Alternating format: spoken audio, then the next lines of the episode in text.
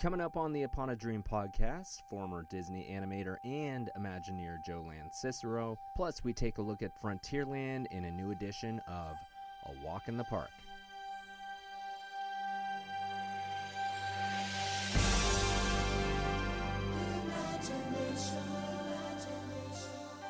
Your attention, please.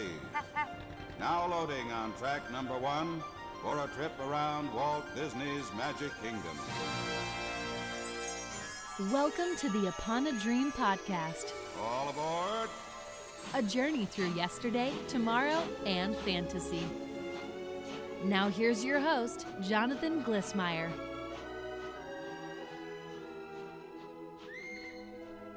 Hello and welcome. Thanks for making time for the podcast where we explore the history of Disneyland through stories and sound. My name is Jonathan. If you want to get in touch with the show, you can find all the episodes on our website, which is upondreampod.com.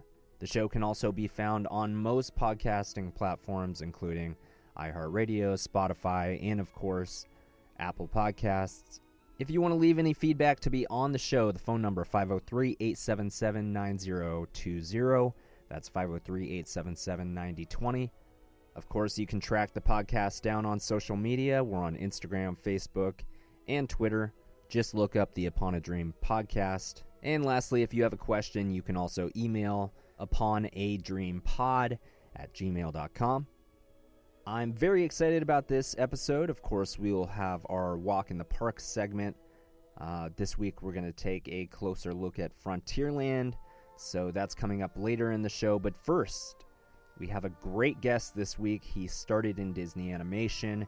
He attended Cal Arts with people like Tim Burton and John Lasseter, who, of course, is best known for his work with both Disney and Pixar.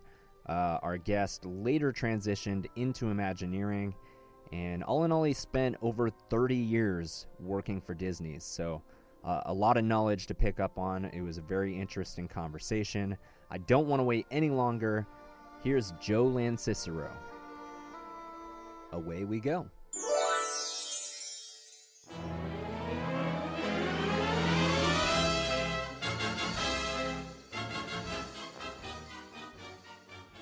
Hi, it's Joe. Hey Joe, how you doing? It's Jonathan.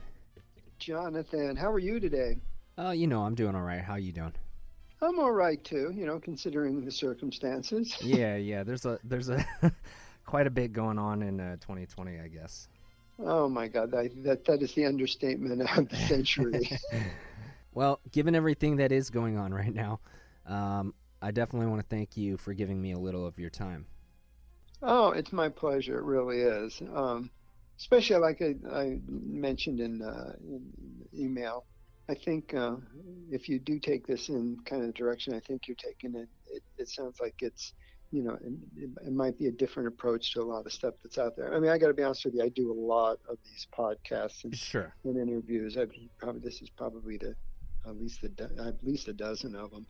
Um, and uh, each time I try to challenge myself to find a little different angle or you know a different story.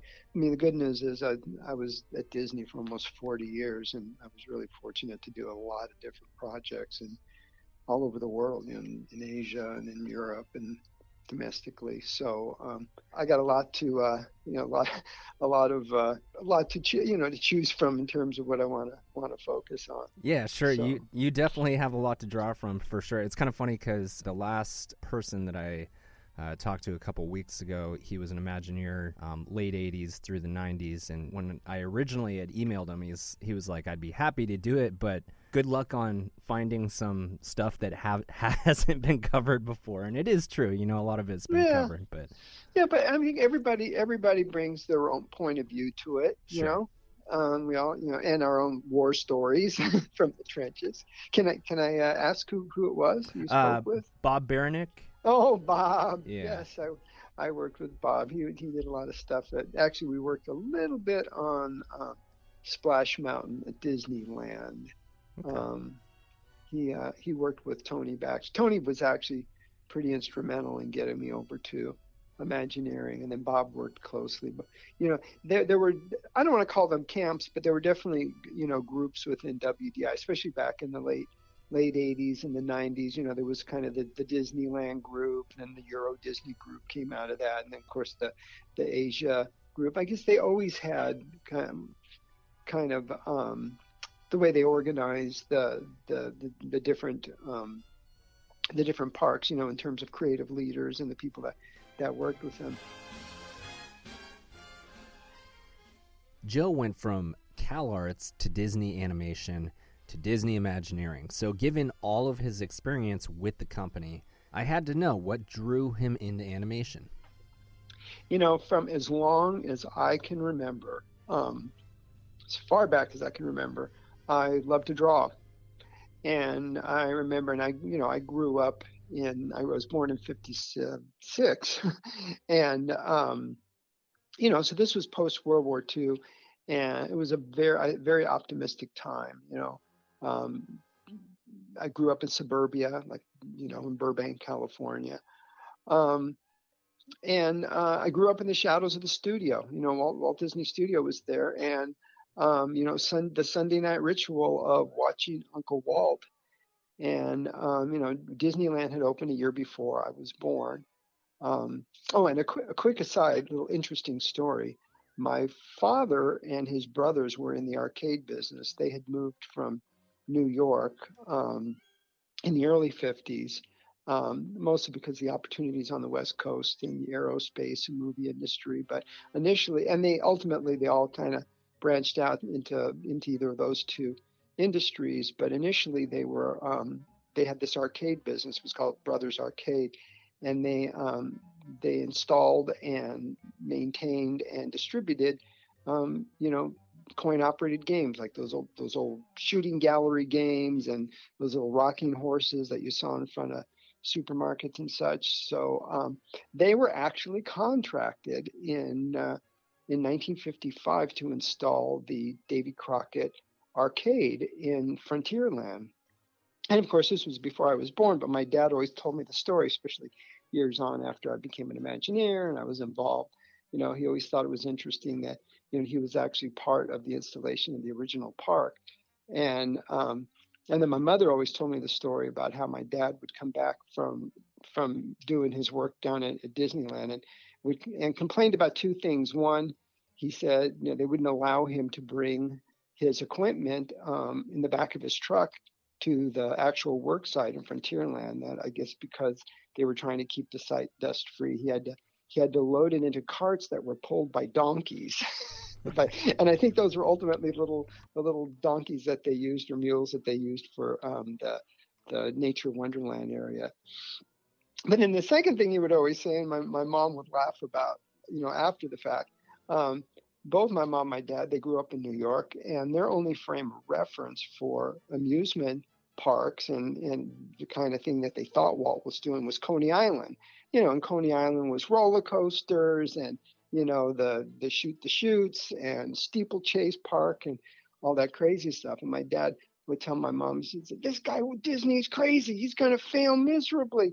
He, there's no roller coasters. He said, "There's not a Ferris wheel in there." He says, "I don't know what this guy's thinking." It's funny too, because I mean that it I don't think that was an uncommon thought at the time. From, yeah. From, from, what I can tell, I mean, a lot of people seem to think this whole idea of Disneyland was uh, quite a, a, crazy concept. Yeah. So you know, I heard I heard it first firsthand, and you know, and it all and and ultimately we all know it, it was a testament to Walt's genius and his insight and his tenacity to you know and and belief in himself and what what he was doing that you know drove this and his ability to convince others that it was the right thing to do that you know what, what looked like on the surface is this giant disaster and it was filled with all this risk you know ultimately he knew in his heart of hearts that you know he had something you know and that something you know was the the whole immersive storytelling piece of it you know that he wasn't looking at it as a as an amusement park where you went for thrills. He was looking at it as an experience that immersed you into his stories, all the stories that he loved, you know, and um, and it was brilliant enough, you know, to have the the you know to tie it into the Sunday night show where he actually used the references that ultimately ended up or ended up uh, inspiring the park. So I getting back to your original question, I'm kind of going around around the block here a couple times, but the uh, you know, growing up in Southern California, watching Disney on Sunday nights, and even before going to the park, you know, there there was the Sunday night show that talked about you know what he was building out there, and even after it was built, I mean, he continued to use the Sunday night show as a, a promotion.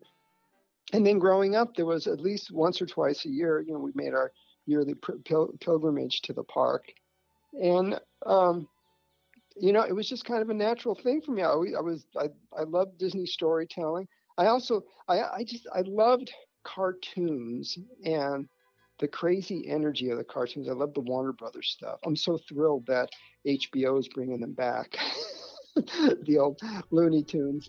Um, but I also love the beauty and the subtlety that Disney had in you know in their storytelling and their their cartoons. So between the two, it was um, I, it was it wasn't even like a choice for me. I just I, it was something in me that I just had had to follow, and then through a series of of you know kind of serendipitous circumstances, I I found myself at Cal Arts in the first class of the character animation program with some pretty amazing classmates like you know John Lasseter who went on to do do uh, well he started Pixar and then did Toy Story and I mean literally I think changed the animation world by by what he did and other classmates were John Musker, who wrote Little Mermaid and uh, Hercules, and you know went on to do a multitude of, of great films there. Um, yeah, so but at the time we were just a bunch of young kids who you know loved animation, loved Disney storytelling, loved to draw, and really didn't realize that you know we, we had the potential to go out there and really make a, a difference in the world. And I think for a lot of us, and I certainly don't don't equate myself to the, those gentlemen in terms of the, the, huge impact they had, but I do feel like I, in my own way, I had had an impact on on Disney, and um, and and look, looking back, you know, I, I, feel very fortunate that I had had the opportunity to do do that. Um, and there were people that believed in me along the way too that really made a big difference. You mentioned some of the names that uh, you attended Cal Arts School with obviously, sometimes when you're in something that's kind of special, it's hard to really recognize it at the time. Um, so, talk a little bit about that experience looking back on it. Well, it was it was a really interesting time because the the the program at Cal Arts was started as an acknowledgement that um, most of the the old animators, um, you know, they they called them, you know, Walt called them his nine old men. Sure. Um, and they had either they were either retiring or obviously getting pretty old and some of them had passed away and even prior to the program at Cal Arts, they had they had started a recruitment program. There was one wave of recruitments that came in before our wave of um, of graduates from from Cal Arts, um, as as they were trying to rebuild the um, the animation department there. But um, it was a time of, I think, a lot. There was a lot of turmoil because there were a lot of a lot of different factions there. They had some of the kind of I, am going to call them the second tier old guys because there was there was the you know the the nine old men Frank Thomas Ollie Johnston, you know Milt Kahl, um, Woolie Reitherman those guys that really were the pioneers. Those were the guys that created the art form and took it to an unbelievable level. But then there was kind of the second tier of people that worked under them, and in some ways, you know, as the older got, as the nine old men either faded away or left, retired, as I said earlier, the second guard were trying to make their mark, and um, and I think they felt a little. They didn't. I don't think they were threatened by all this young, incredible, crazy energy that was coming in from you know Cal Arts and, and elsewhere. Um, so it was it was a strange time, you know. And some of those early the the the, the you know the the post Walt films that transitioned into the films that were um, influenced by and had a lot of these young people were kind of a mixed bag because they were they they were trying to hold on to the old but trying to try try new things um, so like I said, there was a lot of internal struggles going on. And, and unfortunately, I think there were some casualties of great talent that kind of went unnoticed because of that. One in particular, of course, was Tim Burton, um, who was was in our class, actually the class below me at Cal, Cal Arts, and I, I got to be pretty good friends with with Tim. And um, you know, and I remember when we were working on the Black Cauldron, um, which everybody had high hopes for because you know it was this grand fantasy piece of literature and with all these interesting characters. But and um, Tim had done some amazing, amazing character designs and has all these crazy ideas for the Horn King, and he scared the hell out of out of the directors. Um, they didn't know what to do with him.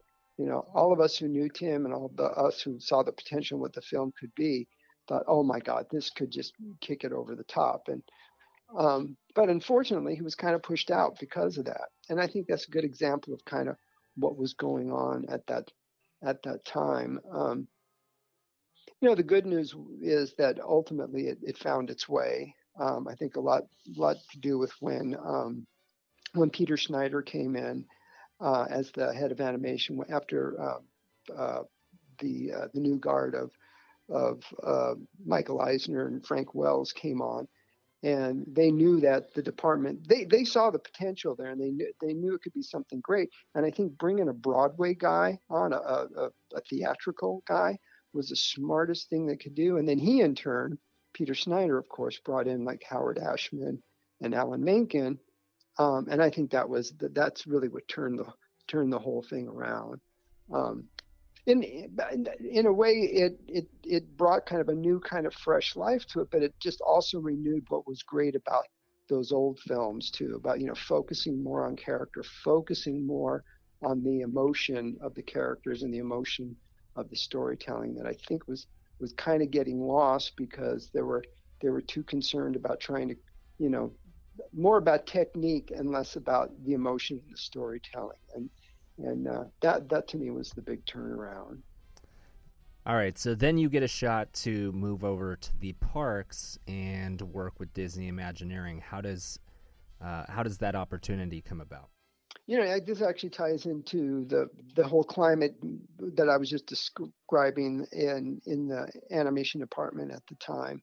Um, there was still a lot. There was a lot of um, even after it was kind of starting to find its way, and I think the film that kind of was the turning point was The Great Mouse Detective. Um, there were still different factions within the animation department. Some that that wanted to, you know, embrace a more, I'm going to say, cartoony style versus something a little more sophisticated, and and that was also the time when Peter Schneider first came in, and he was still trying to find his way too they were, and at the time there was a they they called it a, the Special Projects Unit that was uh, experimenting with some short film ideas, and one of the things they were asked to do was develop this project called um, Who Framed Roger Rabbit, and um, I got put into that Special Projects Unit and um, got really excited about it. Initially, um, it was all going to be animated in the United States, and then they brought the the great British animation director Richard Williams on to um, to direct it and direct the animation po- portion of it. Bob Zemeckis directed, of course, the the live action portion, and um, and so they were going to move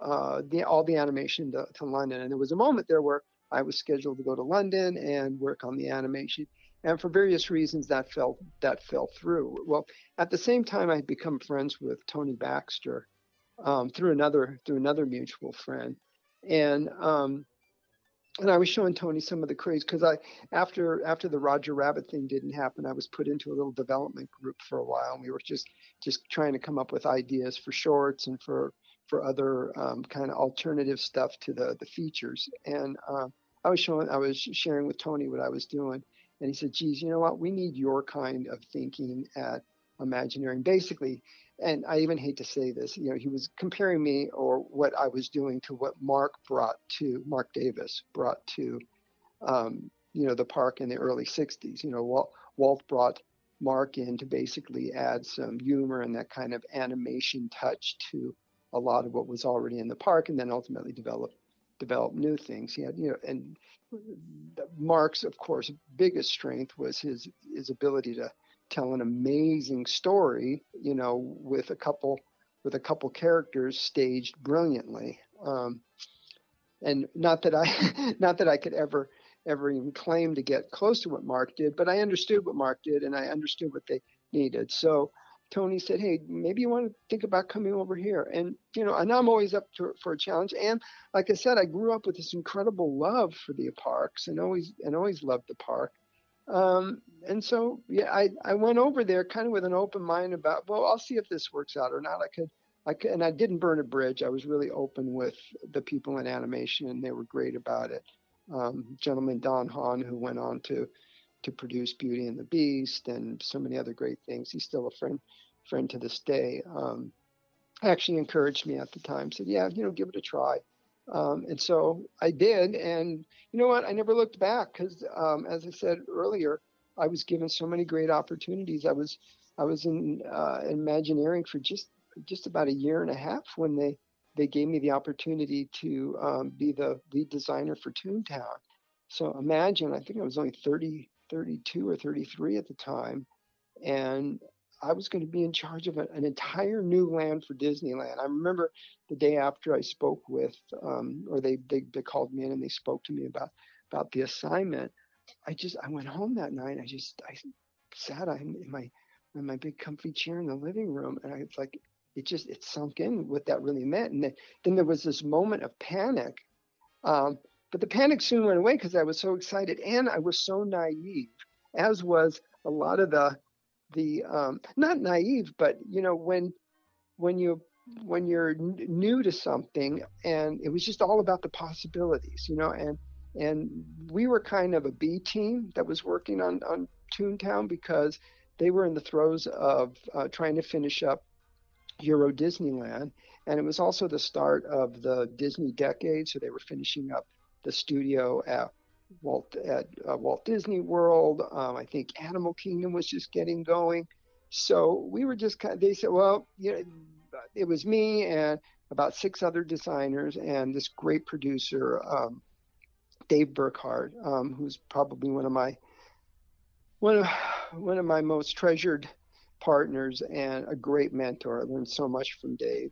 Um, he's just 10 years older than me, but he, he felt like an old sage to me. And um, and so you know between Dave and I and this this small group of designers, we were kind of left on our own only because they were distracted by all these other big things and being being young and energetic and um, I don't want to say naive because we, we we had a strong vision. We knew what we were doing. It's just that we didn't know it, what couldn't be done, and sure. um, and we dived into it, and that that that was a really rare opportunity. So that that's the long story how I how I went from animation to to uh, Imagineering, and in in a short time, really got you know it was that first big opportunity that that kind of kind of um, kind of sealed my fate.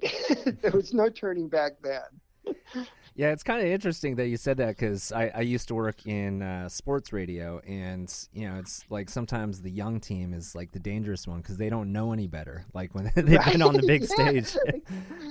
exactly. Yes. So, um, what was so once you made that transition? I mean, was that was that something that was pretty natural, or how did it how did it differ, kind of designing concepts versus doing animation?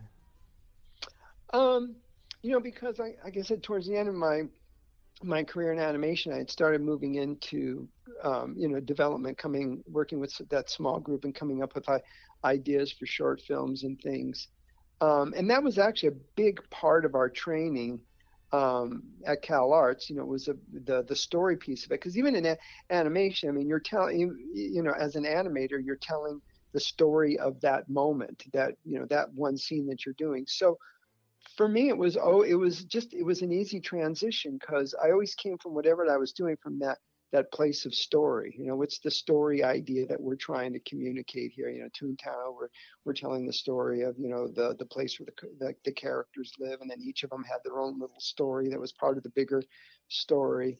Um, and um, as i said early on too i i love to draw so and drawing and fortunately you know animation and especially the training that we got at cal arts was was very academic very formal training in terms you had to learn um, perspective. We had to learn design, color, you know, life drawing. I remember for the first two years of the program, we I, we had life drawing two or three times times a week. So whether you liked it or not, you really learned how to draw and how to design. And I think looking back, those were amazing, indispensable tools. Um, you know that I still that I still use to today. You know, the the the the physical tool may be different. You know, going from paper and pen and and watercolor and pen and whatever to you know a, a digital tablet with with different programs. But I mean, it still takes all the same same brain brain thinking and the knowledge behind how you know how you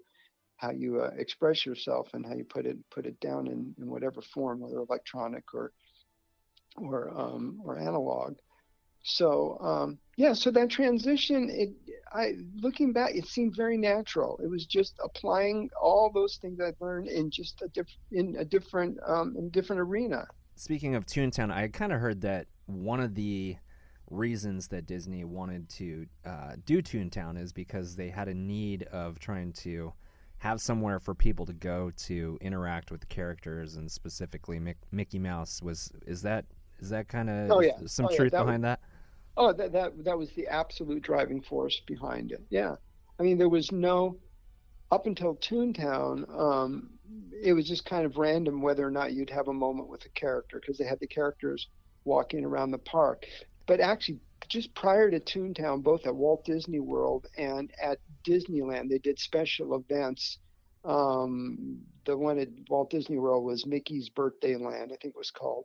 And I can't remember what the one at Disneyland was called, but in both of them, there was a component of it that had a formal meet and greet where you could line up and meet the characters. And of course, it was hugely popular. So it was based on that that they decided on the, the, the popularity of being able to see the characters, having a guaranteed moment with the characters. That was really the the impetus behind Disneyland um, doing Toontown. And initially, Toontown was just going to be that little the little neighborhood where you where you you know we have Don, you know, Donald's boat, Goofy's house, um, the little coaster, Mickey's house, of course, and uh, Minnie's house. And um, the centerpiece, of course, of all of it was going to be the the Meet Mickey experience. And we really wanted to create kind of a more than just lining up and seeing the character. That's why you get to walk through his home. We set up the whole idea of the backyard movie barn that he's making the movies back there, and that you actually get to visit him on the set of him making the movie. Because zooming out, the bigger, of course, the bigger idea, bigger story is that you know you are living the life of a toon. You are getting to be a cartoon character and see the way they live, work, and play.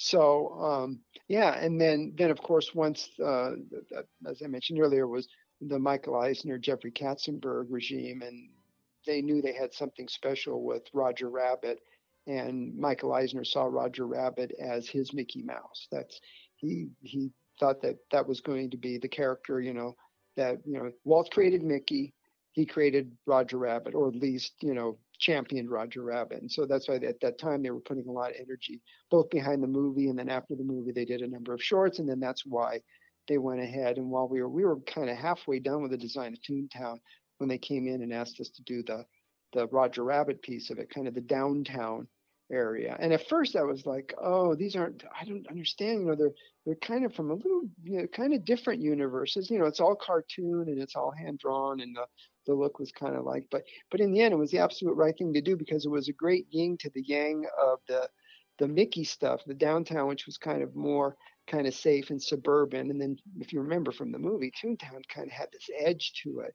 So, kind of creating this kind of warehousey looking district where where Roger Rabbit and those characters lived, I felt you know kind of created a great counterpoint to what we were doing. So, the upshot is, in the end, I, I, I felt like it was really the right thing to do, and the the finished product really benefited more from having you know that influence in there, and not just the Mickey piece of it.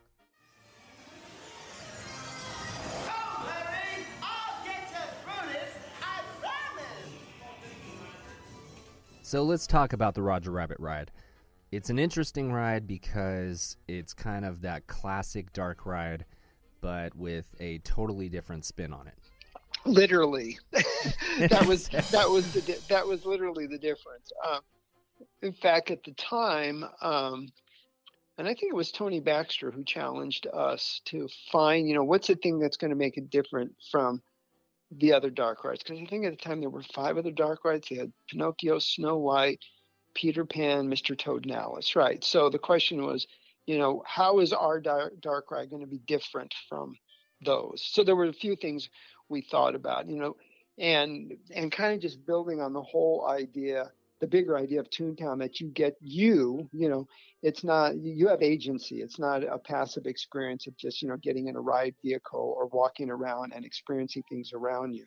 You know, in Toontown you got to you know open doors and you know look inside you know the, the factory door and you know the the mailboxes talk to you and the you know the whole place was alive. So continuing that whole idea, we said, well, if we're going to do a dark ride, it's got to be immersive and like fully immersive. And that's we we came up with the idea of the, you know, allowing you to actually spin spin the vehicle. So it had it had a couple different components to it. It kind of had a little bit of a thrill component. It had the interactive component, and then we had the more traditional, you know, storytelling dark ride component that kind of set it apart from the uh, the other dark rides that existed in the park at the time.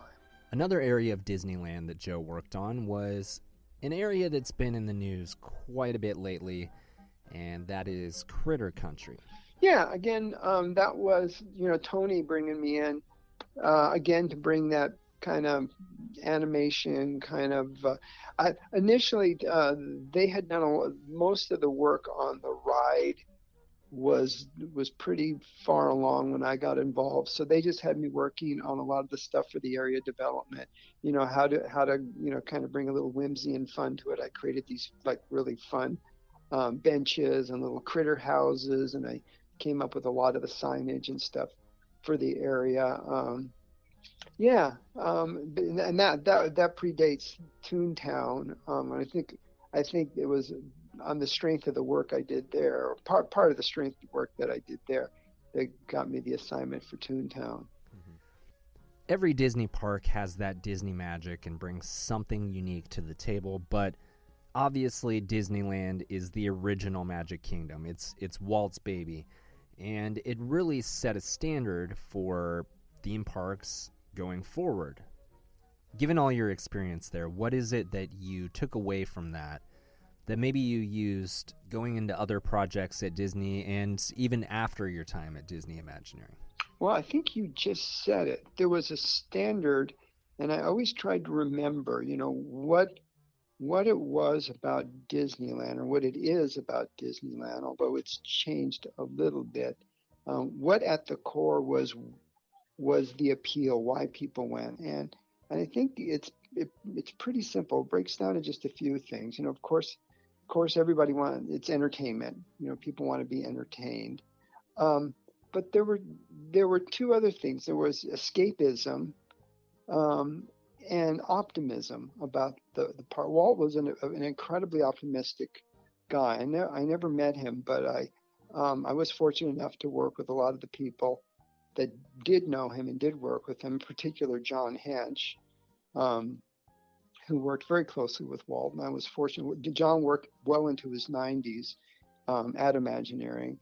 And every chance I had, I would go and, and sit with John. And I remember John telling me, he said, you know, Walt would just, you know, nothing would set him back. If there if there was a setback, he said, Walt would come back the next morning with three or four other ideas of how to address whatever the setback was or whatever the cha- challenge was. And um, and I think that was not only a part of of Walt's personality and and his growing up in in the Midwest and overcoming the challenges that that that were thrown at him growing up and um, and even early on in his career um, and even if you you know if you study his his life you know he, he had a number of early failures but he just kept moving forward you know he always he said okay fine I'll try something else um, and so that I think that that idea of optimism and that idea of escapism and that idea of um, entertainment, I always I always tried to put that at the core of whatever I did because um, and great storytelling, of course. And I think those four components, um, I and if you I think if you look across the body of of my work, um, if you scratch down below the surface, I think that's kind of what's what's there, and at least what I always tried to to um, get my teams to rally around. All right, so uh, one last question: Do you have a favorite spot at Disneyland? Doesn't have to be an attraction or you know whatever. It just a, a, a spot that you like to go to if you're in the park. Yes, and it's it's in the it's at um, the it's in well what was Bear Country now Critter Country. Um, there's a little spot back at the back of that, and I don't even know if it's there anymore. It might have been moved because they created that walkway to get into Star, mm-hmm. into the Galaxy's Edge. You know, I have, I've only been there once since Galaxy's Edge opened, but um, for me, um, one of the most amazing, one of the most amazing immersive environments created at Disneyland was Frontierland. I mean it, this was an orange grove in the middle of nowhere, and they brought you to the great outdoors. And here's a you know a Mississippi steamship coming by, and the Columbia coming by, and people in canoes, and you can look across the way and see the little burning cabin. And I mean, it was just filled with storytelling and immersiveness.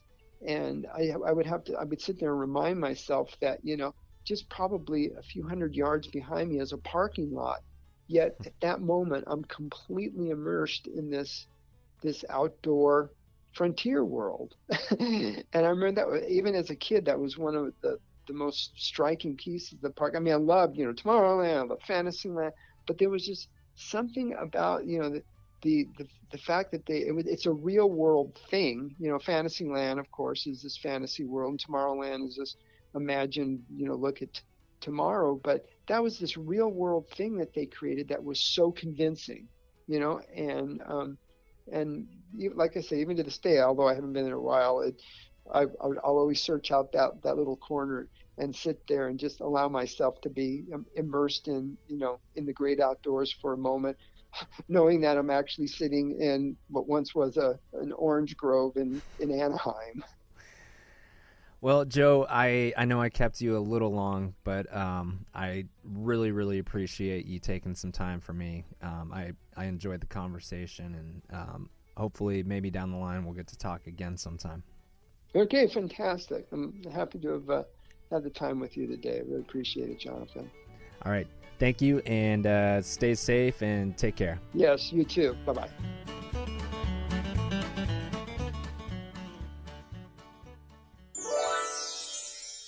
So once again, I want to I want to thank Joe Lanzisero. Uh, definitely has a lot of interesting insight, and I really really enjoyed the conversation with him. I hope you did as well. That's going to bring us to the segment we do every episode here on the Upon a Dream podcast, where we take a closer look at a certain area or attraction of the park. This time, let's go ahead and take a look at Frontierland.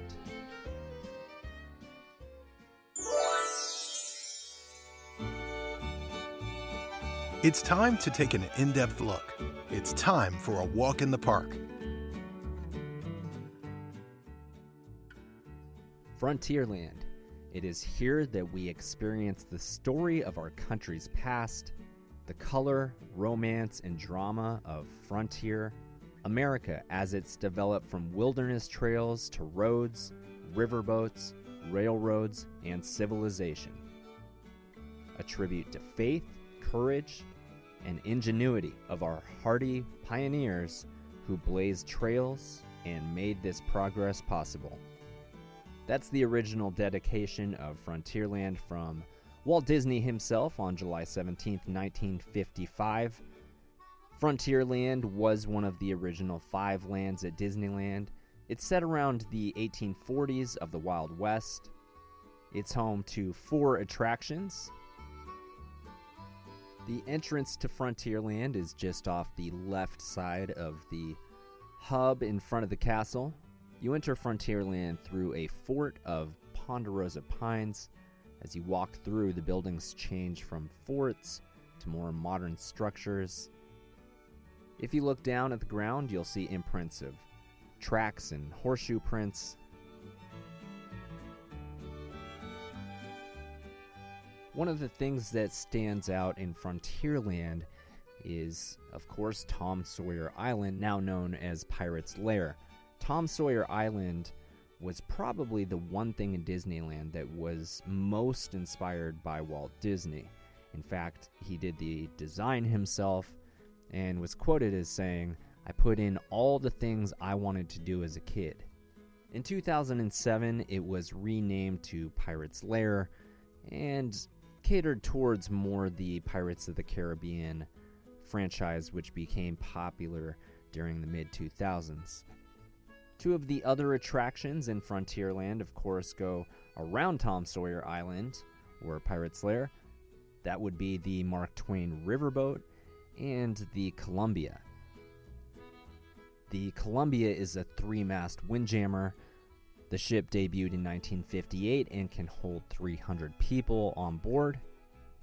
There's also 10 guns on the Columbia, and the highest mast is 84 feet high.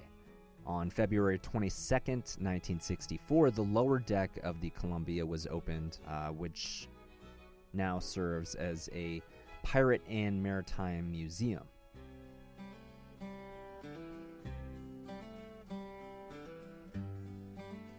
The Mark Twain is the highest in the pecking order of all the water vessels that go around Tom Sawyer Island, including the rafts, the canoes, and of course the Columbia. Mark Twain had her maiden voyage on July 13th, 1955, just four days before Disneyland officially opened. This was for a private party celebrating Walt and Lillian Disney's 30th wedding anniversary. When the Mark Twain debuted in 1955, it was one of the most popular attractions at Disneyland. It's carried well over 115 million passengers to date. The riverboat is 28 feet high, 105 feet long, and weighs over 150 tons. A trip on the Mark Twain riverboat lasts approximately 15 minutes. Now, there is one other attraction in Frontierland that is considered probably one of the biggest thrill rides in the entire park. Originally, it was called the Mine Train through Nature's Wonderland. It was part of an extension of the Rainbow Caverns Mine Train, which opened in 1956. However, due to the rise in popularity for thrill rides, Nature's Wonderland was closed in 1977 to make way for a new attraction, which of course still stands there today. That's the Big Thunder Mountain Railroad, which opened in 1979. Howdy, folks. Please keep your hands and arms inside the train and remain seated at all times. Now then, hang on to them hats and glasses, cause this here's the wildest ride in the wilderness.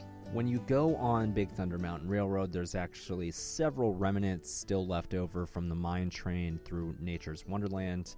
A lot of the props and even the vehicles are from the original attraction. In 2014, Big Thunder got a major overhaul with a new track and an enhanced audio system. Since opening in 1979, the Big Thunder Mountain Railroad at Disneyland has carried over 225 million guests, and in fact, it's the most efficient ride in all of Disneyland. Another popular area of Frontierland is the Frontierland Shooting Exposition. Disneyland actually featured several different shooting galleries in its earlier years, but the most popular one was the one in Frontierland, which opened in July 1957 and still operates today. Today, the scenery depicts the Old West town of Tombstone, Arizona, around the year 1850. The gallery includes a jail, a hotel, bank, stables, a graveyard. All in all, there's approximately 100 targets in the shooting gallery. Finally, one of the most unique features in any Disney park in the world is the petrified tree in Frontierland. Now, this tree was purchased by Walt Disney originally as a wedding anniversary gift for his wife Lillian, but she wasn't too fond of the tree herself. She ended up later donating it to Disney, and it's still in Frontierland in Disneyland Park to this day. What's notable about the tree is it is approximately 55 to 70 million years old, making it the oldest thing not only in Disneyland Park but in any Disney park in the entire world.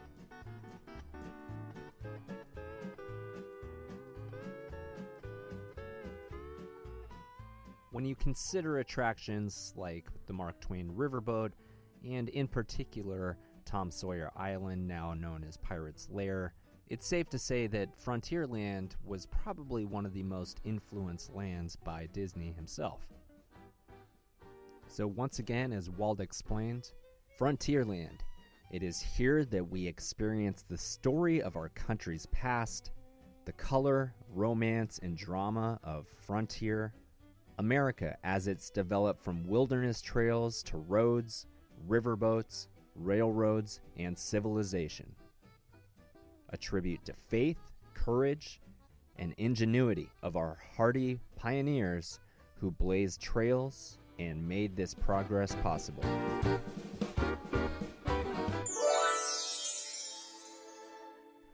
Well, that's going to do it for this episode of the Upon a Dream podcast. Thanks so much for making time. Again, if you want to get caught up on some of the previous podcasts, you can go to the website upondreampod.com. And of course, connect with the podcast on Twitter, Facebook, and Instagram. Just search for Upon a Dream Podcast. Next time, we will talk about sound design within the parks and specifically Disneyland with a former Imagineer. But until then, I'm Jonathan Glissmeyer, and this is the Upon a Dream Podcast.